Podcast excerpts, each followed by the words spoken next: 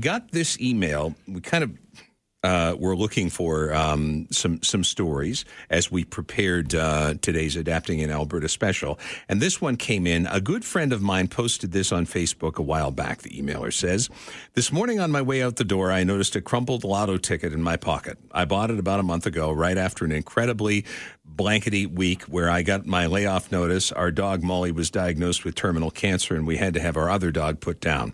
I bought it because I figured I was due for some good luck." Since then, life has been pretty stressful. Updating the resume, going to interviews, hustling for contract work, and generally feeling scared about the road ahead. But as much as it sucked, I was buoyed by the amazing support from my incredible friends. Friends who forwarded job posts, discussed contract opportunities, offered up a beer or coffee to raise my spirits. Those kind gestures and the many nice comments about my work skills were all very much appreciated at a time when it was pretty easy to feel sorry for myself.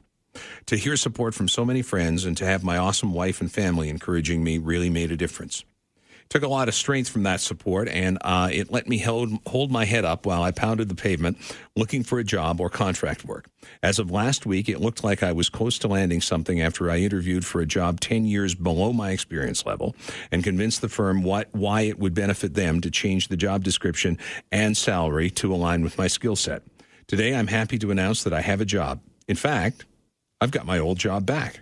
After some internal deliberations and shuffling that I won't get into, the company has offered me my position back and my awesome coworker, co-conspirator, hers too. It's been a pretty emotional day. So, a good reminder to me who tends to stress about everything and anything under the sun, even when things seem like a world of crap.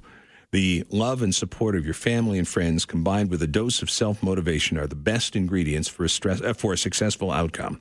You make your own luck. I gave that lotto ticket to this homeless guy who panhandles across the street. We chat most mornings when I get my coffee. He said, You don't want this? And I said, Nope. I got all I need. And I wasn't talking about money, thanks to you all.